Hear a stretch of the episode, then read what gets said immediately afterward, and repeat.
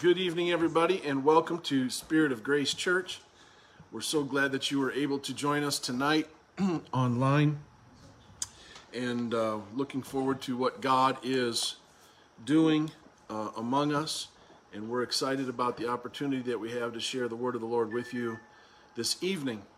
And uh, looking forward to what God has in store for our church in days to come.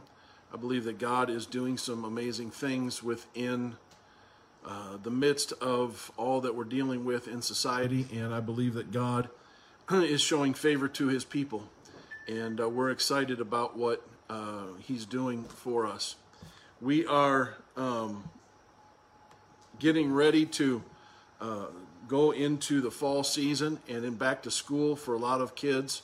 And so we want to encourage you to be praying over all of our school aged kids that are um, getting ready to return. Some of them are returning online, some are in person, some are um, doing both. Our kids, for the first couple weeks, are distance learning totally, uh, and then they go into a hybrid uh, couple days at school, a couple days at home. And so just be in prayer for all of our uh, elementary all the way through high school and college kids that uh, they're able to uh, get through this year with as little frustration as possible. Um, and I know that the Lord will bless each and every one of them and use them greatly for his kingdom. Tonight, I want to take a few minutes uh, and just, uh, I, I, haven't talked on this subject in a few years, and I wanted to just reapproach it a little bit, and that is dealing with what we have classified as the Lord's Prayer in Matthew chapter 6, uh, verses 9 through 11. uh, we have, as Christians, we've labeled this the Lord's Prayer, um, but really this is the prayer that the Lord taught us to pray. Uh, Jesus prayed a, a, different style prayer in uh, John 17, and so I encourage you to read read that if you really want to see how he prayed. But he taught us to pray this way. He was teaching his disciples, and obviously through the teaching of his disciples and those that were there with him uh, at this period of time, we are now able to learn ourselves how God wants us to communicate and pray. It's interesting to note that the the passage that we classify as the Lord's Prayer starts in verse number nine, but oftentimes we fail to recognize that which comes before it. And so I want to I want to just start reading I'm going to read from the New Living Translation, and then I'll, I'll go back to the Lord's Prayer uh, in what most of us have learned, which is the King James Version uh, of that. So um, I want to start at verse number five, though. He says, When you pray, don't be like the hypocrites who love to pray publicly on street corners and in the synagogues where everyone can see them. I tell you the truth, that is all the reward they will ever get. In other words, that people see them. That's the only reward they're ever going to get. He's not going to answer in another way. Um, but when you pray, go away by yourself, shut the door behind you, and pray to your Father in private. Then your Father who sees everything will re- reward you. Verse 7 When you pray, don't babble on and on as people of other religions do. They think their prayers are answered merely by repeating their words again and again. Don't be like them, for your Father knows exactly what you need before you ask Him and then it goes into pray like this. Uh, I, I want you to notice, especially verse number eight. Your Father knows exactly what you need before you ask Him. I think sometimes we mistakenly treat prayer as a, a, a, begging time of asking God to do this and do this and do this. And we have our laundry list of things that we would like to see accomplished in our lives, uh, whether it be material blessing, whether it be a spiritual blessing. It's something that we think we need, something that we think we desire, something that maybe even we think we should deserve. And uh, what Jesus is saying is, don't. That, that's how the hypocrites pray. Don't pray like that. Uh, he, he's giving us a brand new directive to pray. There's only, in fact, the way that he is teaching us to pray, there's really only uh, two different things that we're supposed to ask for ourselves, and and we'll share that in a minute. But uh, and, and, it's in a different light or a different perspective maybe than what we even think of from time to time. So I want us to go into this, what we call the Lord's Prayer. Our Father, which art in heaven, hallowed be thy name. Thy kingdom come, thy will be done in earth as it is in heaven. Give us this day our daily bread. Forgive us of our debts as we forgive those, uh, or forgive our debtors, and lead us not into temptation, but deliver us from evil. For thine is the kingdom and the power and the glory forever. Amen. And so I just want to break this down a little bit tonight and maybe give either a refresher or maybe even a new revelation for somebody that's watching online about the depth of what Jesus is really teaching us. Um, we like to quote that, and and I and I I enjoy quoting the Lord's Prayer. I I enjoy as a church when we do it together. I do enjoy it, but Jesus is not telling us to pray these words. He's giving us an outline, or he's giving us a structure in which we are to pray or to seek God and to communicate with the Lord and be effective in doing so. And so, uh, just for a few minutes tonight, I, I just want to break this down and let us know that um, there's a couple of things that we need to recognize, uh, and some of this is in attitude more than in practic- in, in practice. It's more of a mindset, really. Uh, the first thing is is uh, to um, be in awe and to acknowledge. Uh, it's to revere and sometimes we become so um, familiar with the things of God and we and, and that we forget how awesome and mighty and powerful that Almighty God really is. Sometimes we forget that He spoke everything into existence. And sometimes we forget that everything that He does is in grand scale. It's not he it's it's it's huge what He's able to do and that he lives really even outside of time. He he recognizes time, but he's eternal. He's he does not have a beginning. He does not have an end, and uh, so we need to continually. The Bible says, "Hallowed" or "make holy."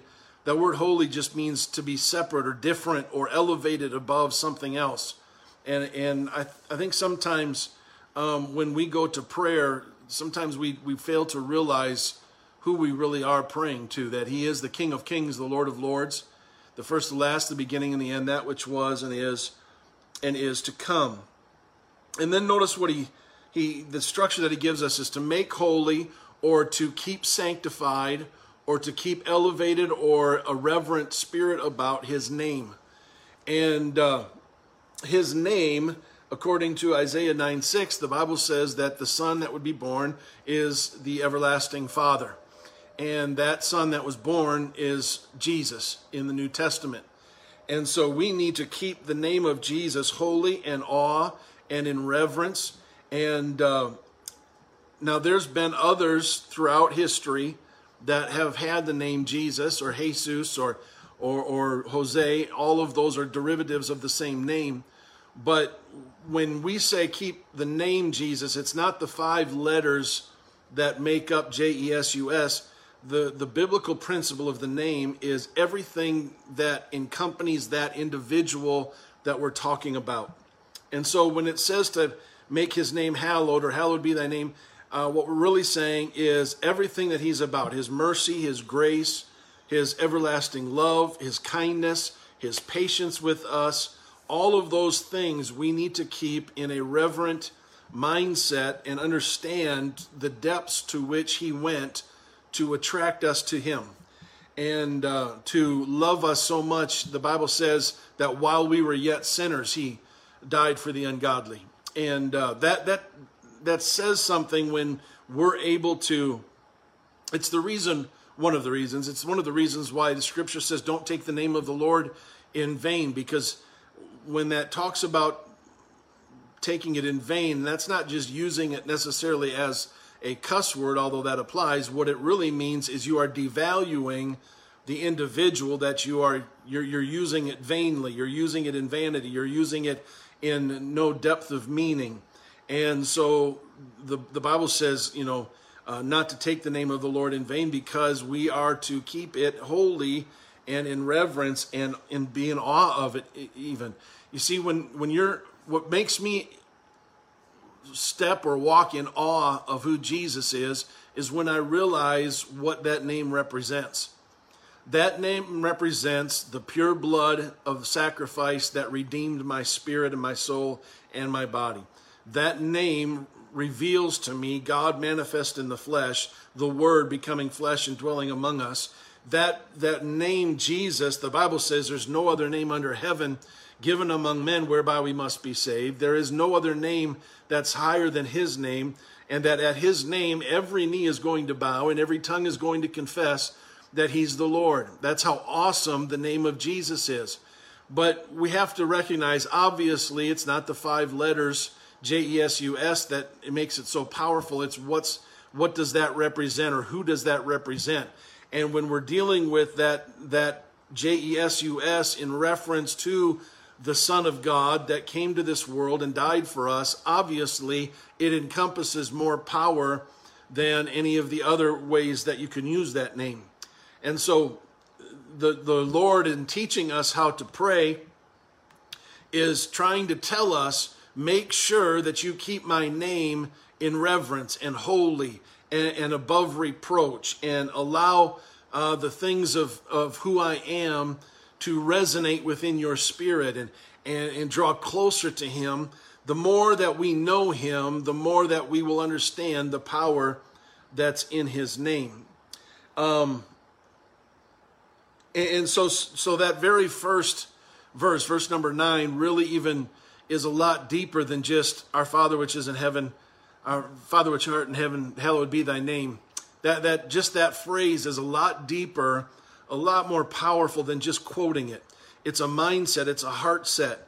It's, it's a way of looking at things in such a way as to uh, identify and acknowledge who we're really talking to and communing with. We really have no business dealing with Jesus. He is so powerful and so awesome, but because of his grace and mercy, the Bible says in Hebrews that we can boldly go to the throne of grace today because of what he's done.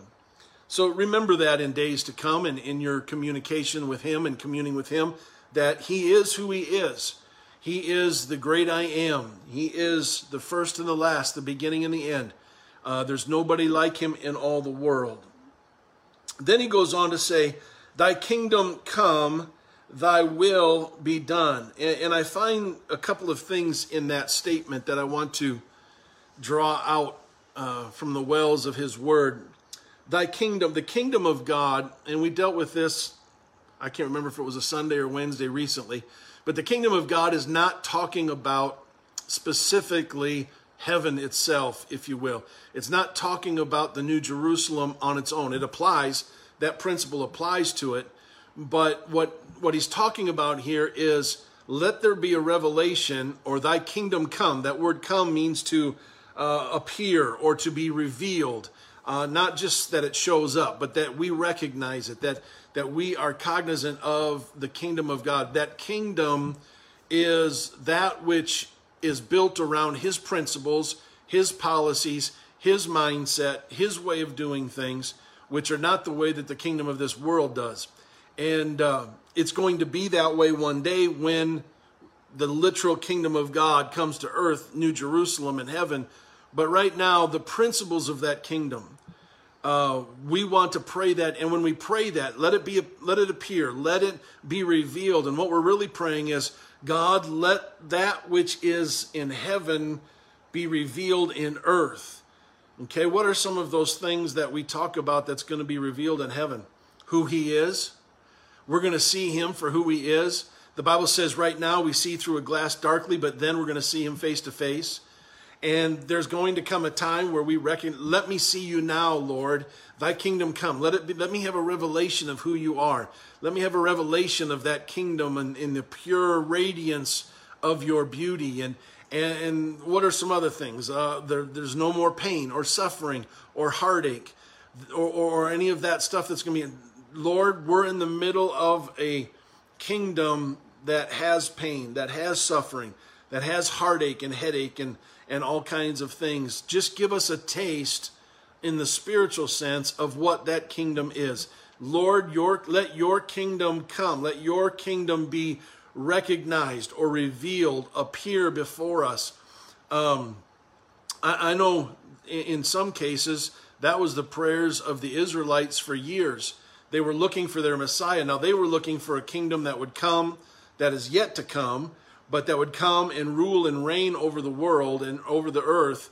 And that's what they were expecting. Well, Jesus didn't rule and reign that way.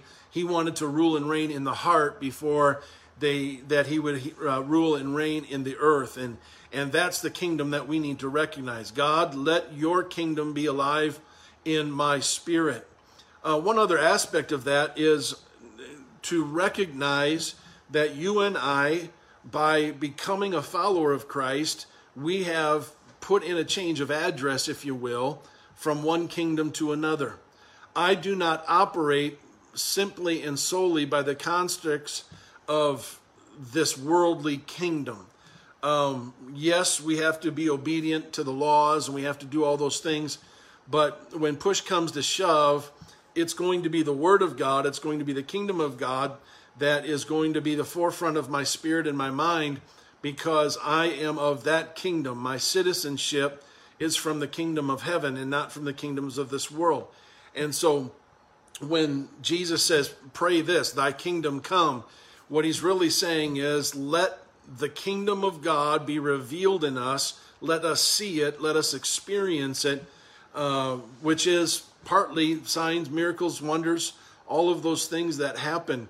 Can you imagine the first day in glory when we're walking down the streets of gold and we're looking at everything that Jesus has been preparing? You know, we just built our building about a year ago, a year and a half ago. We we dedicated it, but it took about seven months of actual building to get our building taken care of.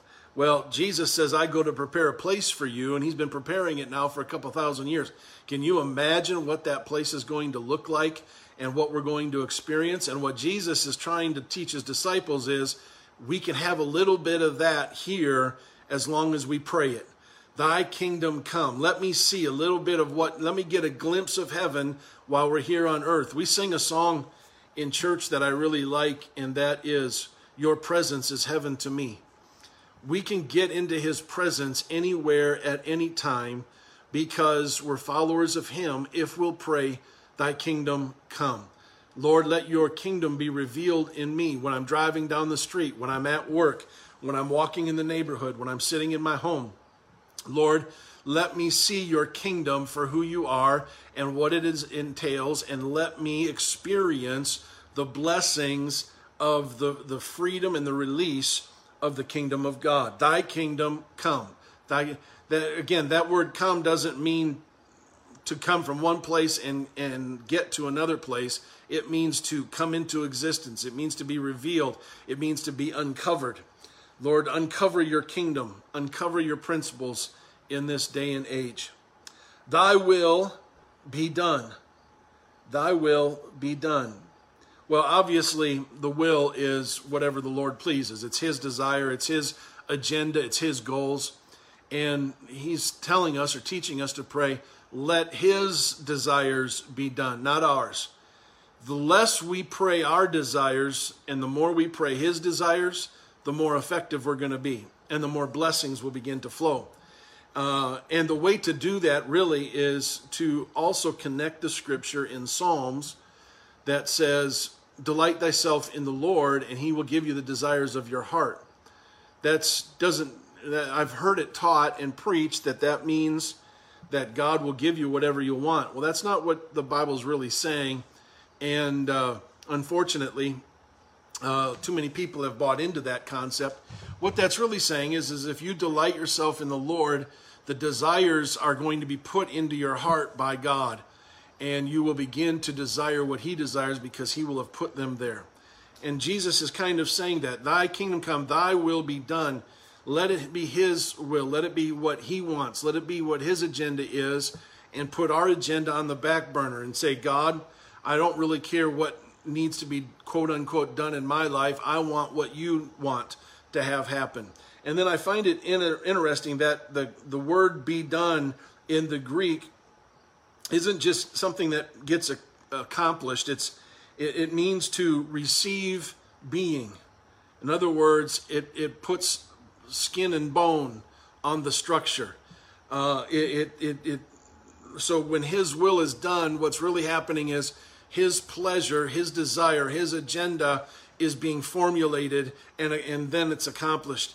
And sometimes I think we keep His will in the recesses of our mind, and we keep His will in the uh, I'm trying to think of the right word, but the the abstract instead of being in the in the practical. He wants it to arise in us. He's wanting it to put on or receive a being, if you will.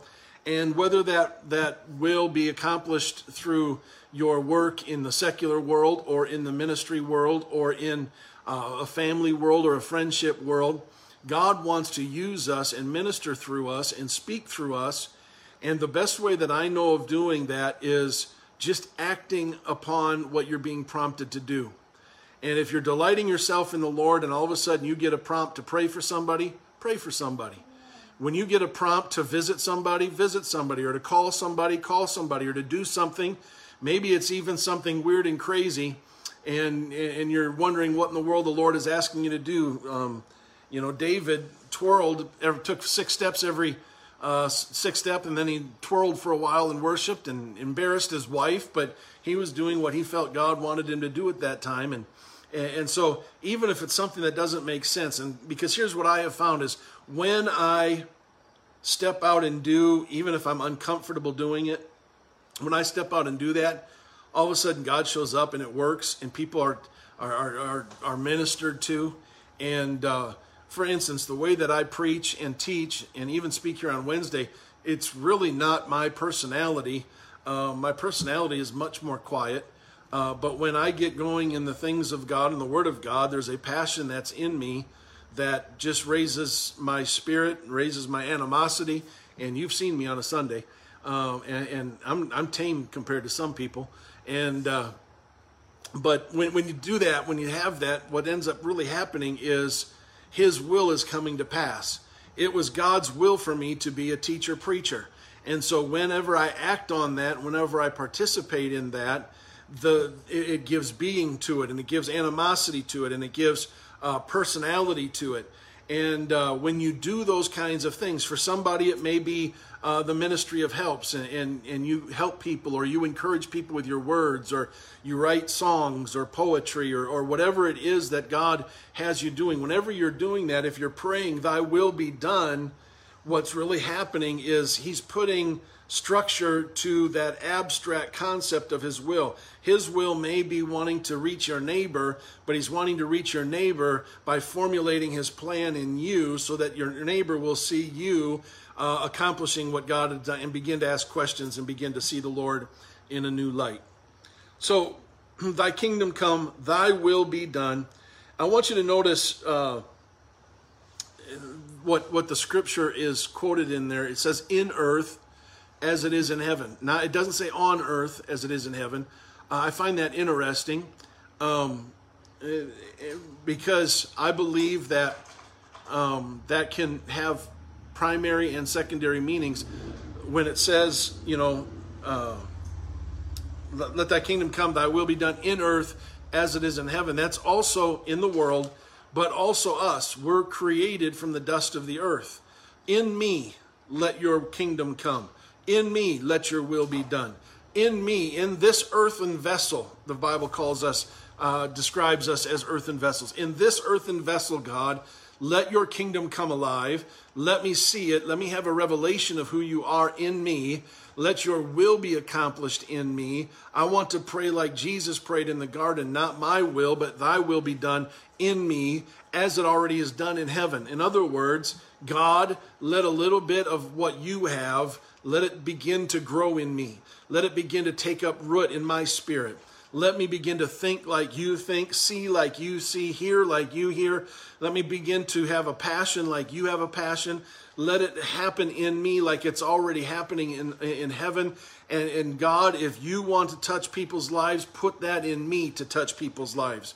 And if you want me to pray harder, then put that in me to pray harder. If you want me to, to reach out and be a minister to somebody that's hurting, God, put it in me. Thy kingdom come, thy will be done in earth, in this earthen vessel, not just abstractly in the world today, but narrow it down in our prayers and, and do it in me. Change me, move me, form me, shape me into what you want me to become. Because we're living in a day and age where uh, we don't have the time to to sit back and relax and just let God, you know, just abstractly roam the world and hope that He touches enough people. God's wanting and calling the church to be activated and mobilized because every season eh, since the beginning of time, when the world has experienced what we're experiencing now, um, in whatever shape, form it was, it's it's in the midst of that strenuous oppression, depression, whatever you want to call it, the stuff that we're dealing with, it's not the first time it's ever happened in the world. It may be magnified now, but it's happened over and over and over again, whether it be a pandemic, whether it be a political deal, whether it be a world war, whether it be all kinds of things throughout history. But every time that that's happened, the church has always begun to flourish. And out of all of the turmoil of the world, the church begins to grow afresh and the church begins to minister like it's never been ministered to. Why? Because the kingdom of this world is in a mess and a struggle and it's shaking right now. But in the midst of the shaking, the power of God, the kingdom of God, the will of God is beginning to flourish within the church members or in the body of Christ, the followers of Christ. As we begin to do what God wants us to do, we begin to make an effect. And uh, there's an old book, I, I can't remember, I, I want to say his name was Andy Andrews that wrote it, but I but I could be mistaken. But talks about the butterfly effect or the ripple effect, where you have something happen. You know, you throw a rock in the lake and you have all the ripples uh, of the the wake of the the splash kind of goes until it just kind of dissipates. Well, when something happens here, when something happens in the kingdom of God, it causes a ripple effect that then goes all around the world and touches people. And so, if we ever have a revival triggered off, and I believe that we're having one right now that's begun to, to catch fire, it's going to go around the world. The ripple effect of somebody getting a hold of the kingdom of God and the will of God inside of them and beginning to, to operate and to think and to speak and to sing and to worship and to testify on the behalf of the kingdom, that is going to cause tidal waves of glory to ring this world. And uh, it's all, you can trace all of the different moves of God back to one or two different places, and it just catches wildfire throughout the entire world. And so I want to be a part of that in this last day. If the Lord is giving us, if the Lord is coming soon, if the Lord is returning for his people in the next few weeks, months, years, whatever it may be, I want to be involved in one of the greatest revivals that history has ever known. I want to be the rock that causes the ripple. I want to our church. I want the people that watch us on online here and friends and, and believers all around there. Let's make a difference now. Let's become the, the, the matchstick that lights a, a fire like never before that will go around the world and touch every denomination, every church house, every schoolhouse, every community building, every political building, let it just be touched by the fires of the Holy Ghost. Praise God. Give us this day our daily bread. I think Jesus is trying to tell us something, and we're not very good at this one. Uh, what he's saying is give us, pray that, you, that he would supply the present need for the day. There's another passage in the scripture that Jesus says, "Take no thought for tomorrow, what you'll wear, what you're going to eat, what you're going, where you're going to go, because tomorrow will take care of itself. You just worry about today." We be, we have become a very futuristic people. Um, and, and what I mean by that is, one thing that 2020 has kind of done to us is it's thrown our calendars out. Um, but we're used to having plans. We're used to having schedules. We're used to having uh, preparing for our future. Am I saying that planning for retirement is wrong? Am I saying that putting money aside now for when the retirement age comes is wrong? Um, that's not what I'm saying. But in our spirit, I can't be relying on what's going to happen. My spirit can't say today or tomorrow. My spirit can't say that I'll get to this next week. My spirit can't say I'll pray a little bit more next week than I did this week. My, my spirit has to say, today. God, give me today what I need for today to be my most effective, my most powerful, and then we'll deal with tomorrow tomorrow. There's too many of us that are praying for the will of God to be accomplished in our lives, but we have placed that will in a future deal. Lord, when I get this, when I get my degree, when I get my job, when I get my home, when I get my car, when I get my spouse, when I start my family, Lord, let my let your will be done. Let that be part of your will. And and the Lord is trying to say, pray this. Give me what I need today to get through today. And if I can give you what I can t- today, what you need to get through the day, everything else is going to fall into place. And the reason why I say that is because Matthew 6 33, a little bit later here in this chapter, says, Seek ye first the kingdom of God and his righteousness, and all these things will be added unto you. You'll have what you need if you're connected to the kingdom first. And so, uh, when we pray, give us this day our daily bread, give us what we need today, God. Uh, the other thing that that does is, I think sometimes we even we don't realize we're doing it, but I think sometimes we're banking prayers for tomorrow. I, I think we're praying, Lord, you see my week coming up. Just give me strength to get through the week. And we're saying that without even realizing because God, I may forget to pray about that tomorrow. I may forget to pray about that on Friday. So just let me cover it for the week. And, uh, and what Jesus is saying is, I want to commune with you every day. Give me my this daily bread. Give me this daily bread. The only way that I can ask for daily bread is to have daily communion. The only way that I can ask for my needs to be met on a daily basis is if I have a daily conversation with the Lord.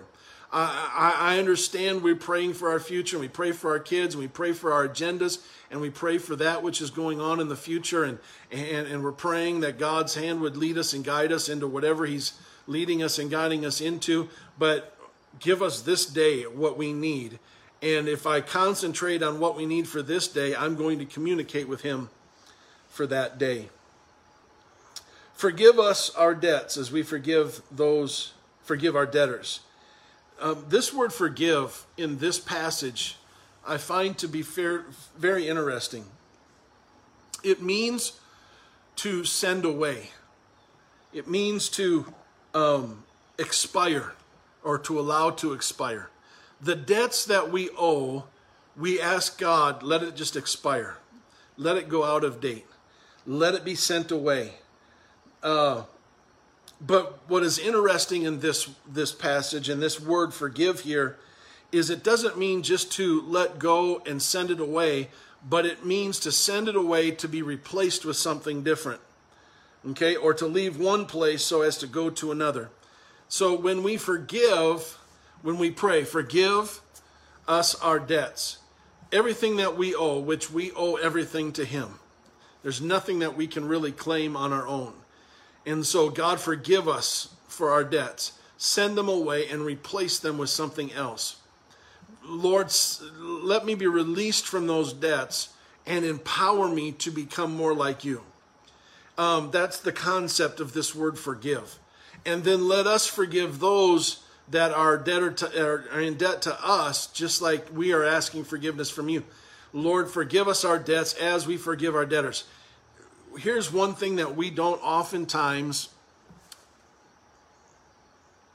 think about or dwell on.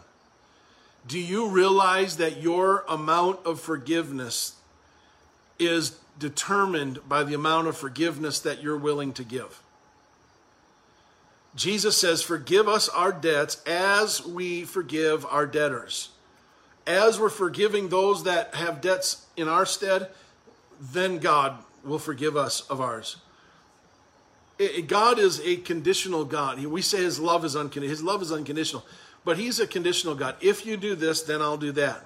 If you seek my face, you shall find me. If you draw near to me, I will draw near to you.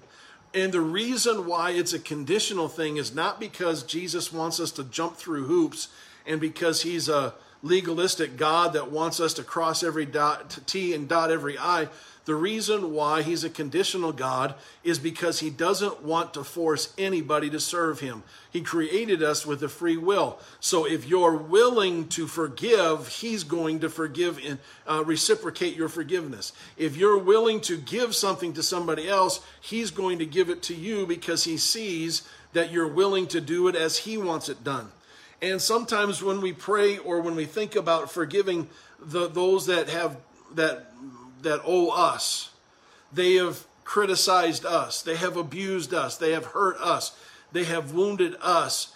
Uh, we don't like to forgive that very quick.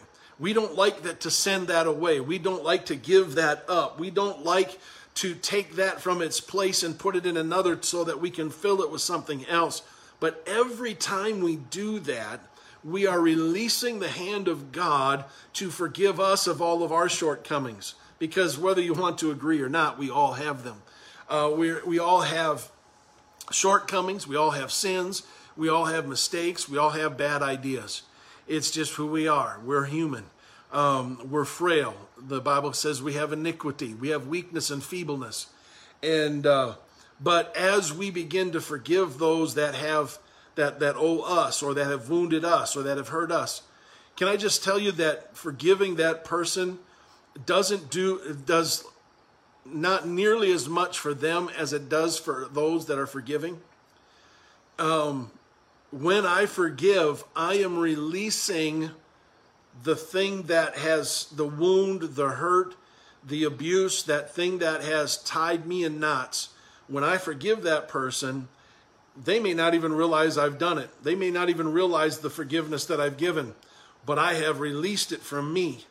When Jesus hung on the cross and said, Father, forgive them, for they know not what they do, he was releasing himself from all of the sins that were getting ready to die with him and be sacrificed on the tree of Calvary. And what that did was that released him then to receive the power and the keys to death, hell, and the grave because the wages of our sin was death. He purchased that by letting go, by forgiving us of all of that we've done. And when we do that, when we forgive somebody, we are opening up ourselves our, as a vessel, if you will, for the Lord to then pour in His forgiveness and to send all of our shortcomings away. And, and so I encourage you tonight even before you go to bed. If there is somebody that has hurt you, somebody that has wounded you, somebody that has spoken ill about you, somebody that has fought against you, I challenge you to take some time to meditate on it and forgive them and release that, send it away from your spirit.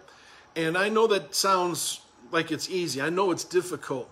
I know forgiveness is not an easy thing. Calvary was not an easy thing for the Lord.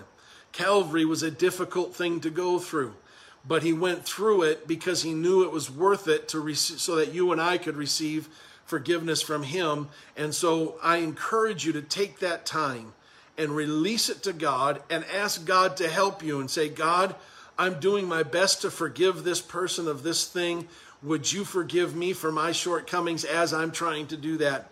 And then you will be fulfilling what Jesus is asking us to pray in, in forgive us not, or forgive us our debts as we forgive our debtors. Praise God. And then he says, Lead us not into temptation, but to deliver us from evil. That word temptation there, uh, I find this, this phrase appropriate for the day. Um, that temptation isn't tempting us necessarily to sin. That it applies that principle applies. But that temptation is also dealing with adversity or affliction or trials or a proving period. Lord, lead us not into this proving period, this trial period, but deliver us from evil. That word evil there means um, full of labors, annoyances, hardships, um, bad conditions uh, not just deliver us from Satan, okay, But Lord, as you're leading us, lead us not into, you know, we can pray that. Sometimes He's going to lead us right into the, the murk of it anyhow. But our prayer needs to be, Lord, lead us not into temptation, but deliver us from all of the bad stuff. We can pray that. Jesus is giving us license to pray. God, don't lead me uh, into that. Um, the flip side of that is sometimes when He does, or when we get ourselves into a mess, and we get ourselves into a trial time or an adverse time or an afflicted time, we have the ability to pray, but deliver us from this stuff. Deliver us from our labors. Deliver us from the things that are annoying. For, deliver us from the hardships and the bad conditions that we're dealing with right now. Uh, I, I like that that opportunity that Jesus gives us. He has given us the means, the way and the means to make it through all of the stuff we're dealing with. Right now in the world, we're dealing with all of the pandemic stuff, all of the political stuff, all of the economic things that are going on, all of the uh, family kind of things, and the, the repercussions of all of the, the big things that we're dealing with. We're dealing with the smaller things now that are the despair and the depression that are being fed off of everything else that's going on. Jesus is saying, Here is the way that you can deal with this. Begin to pray. Deliver us from this. Uh, my prayer is God, deliver us from this pandemic. Deliver us from this political upheaval. Deliver us from this mass violence. Deliver us from all of the things that are going on around us. Deliver us from despair. Deliver us from depression. Bring us out of that and let your kingdom take its place. Let peace reign. Let love reign. Let mercy reign. If we could all look at people through the eyes of mercy and grace, how much better would our world be? And through the way Jesus is teaching us to pray, he's saying we have the opportunity to pray that. Amen. Uh, and then last, for thine is the kingdom, the power, and the glory forever. Take this time in your communication with God, in your prayer time, to make sure to remind yourself who's in control. This is something that we have to do. It's His kingdom, it's His power, it's His glory. It's not Republican or Democrat. It's not male or female. It's not young or old. It's not good looking or ugly. It is simply Him that's in control. He's got the whole world in His hands. He, when we close out our time of prayer and communication, and again, the, the apostle uh, Paul tells us to pray without ceasing, live with an attitude of prayer 24 7. If you're living this attitude that God's got it in control, it's his kingdom that we're walking in. It's his it's his glory, it's his power. Can you do you just take a moment to recognize the power of God? He spoke everything into existence. Now, I've seen a lot of things made. I've seen a lot of um, woodworking done and metalworking done. And you look at the automobile and you look at all of the medical devices that man has created, but he didn't even have to do much. He just spoke it. That's how powerful he is. And the Bible says this after you shall, eh, but you shall receive power after that the Holy Ghost has come upon you you will be empowered by God. It's His power, not your power. It's His ability, not your ability, to get you through this thing that we're going through right now. It is, He is totally in control. It's not surprising Him about any of this. He knows what's going on. He knows where you're at as an individual. He knows where we're at as churches and as groups of people. And it's His authority and His power, and He will receive the glory. He is receiving the glory. I, I've seen pictures uh, on, on social media of people receiving baptism in the middle of the riots here in Minneapolis, in Kenosha, uh, out in, in California. One of the neatest things that we saw was all of the worship people that were all lined up on the beach. Uh, God's getting the glory in the midst. We, we may not be being reported, we may not be seeing it all over the place, but in the midst of all that's happening, it's still his kingdom, it's still his power, and he's still receiving the glory for it. God is getting the glory whether we like it or not, because eventually everybody is going to bow. Every knee is going to bow, and every tongue is going to confess that he is the Lord. Ultimately, he receives the glory for everything. So I want to encourage you the rest of this week. Find this time of prayer. And don't just pray patty cake prayers and, Lord, just bless me and love me. Those are good. We need those. But take this diagram or this construct of prayer that Jesus taught. This wasn't taught just by disciples. This was taught by Jesus himself. And and uh, I remember growing up in Sunday school, they created all kinds of ways to teach us how to pray. We had a prayer wheel. Some of you might have remembered those, and it broke down the amount of time. And you, you started with praise and thanksgiving, and then you did this, this, this, and this. And what were they really doing? And then we, they were following this pattern in Matthew six. Then I remember a little bit later in my Sunday school years, I remember the uh, they called it the, the cheeseburger of prayer. I don't know why we got that. Um, maybe because we all like cheeseburgers or something. But, you know, the buns, praise at the beginning, praise at the end, and then all the stuff in between. Um, however you want to look at it, just begin to take the construct of Matthew and pray the way Jesus taught you to pray because when you do that, you are going to become much more effective in your prayers. James 5:16 says this, the effectual, fervent prayer of a righteous man availeth much. And that fervency isn't slamming your fists on the ground and, and getting all excited. It, it can mean that, but that's not in this passage of Scripture.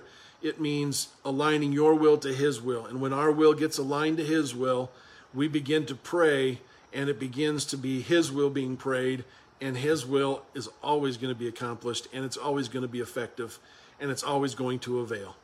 And so I want to encourage you to find a place uh, of communication with Him. Our Father, which art in heaven, hallowed be thy name. Thy kingdom come, thy will be done, in earth as it is in heaven. Give us this day our daily bread. Forgive us our debts as we forgive our debtors. Lead us not into temptation, but deliver us from evil. For thine is the kingdom and the power and the glory forever. Amen. Always end with an amen. That means so be it. Let it be done let it be accomplished.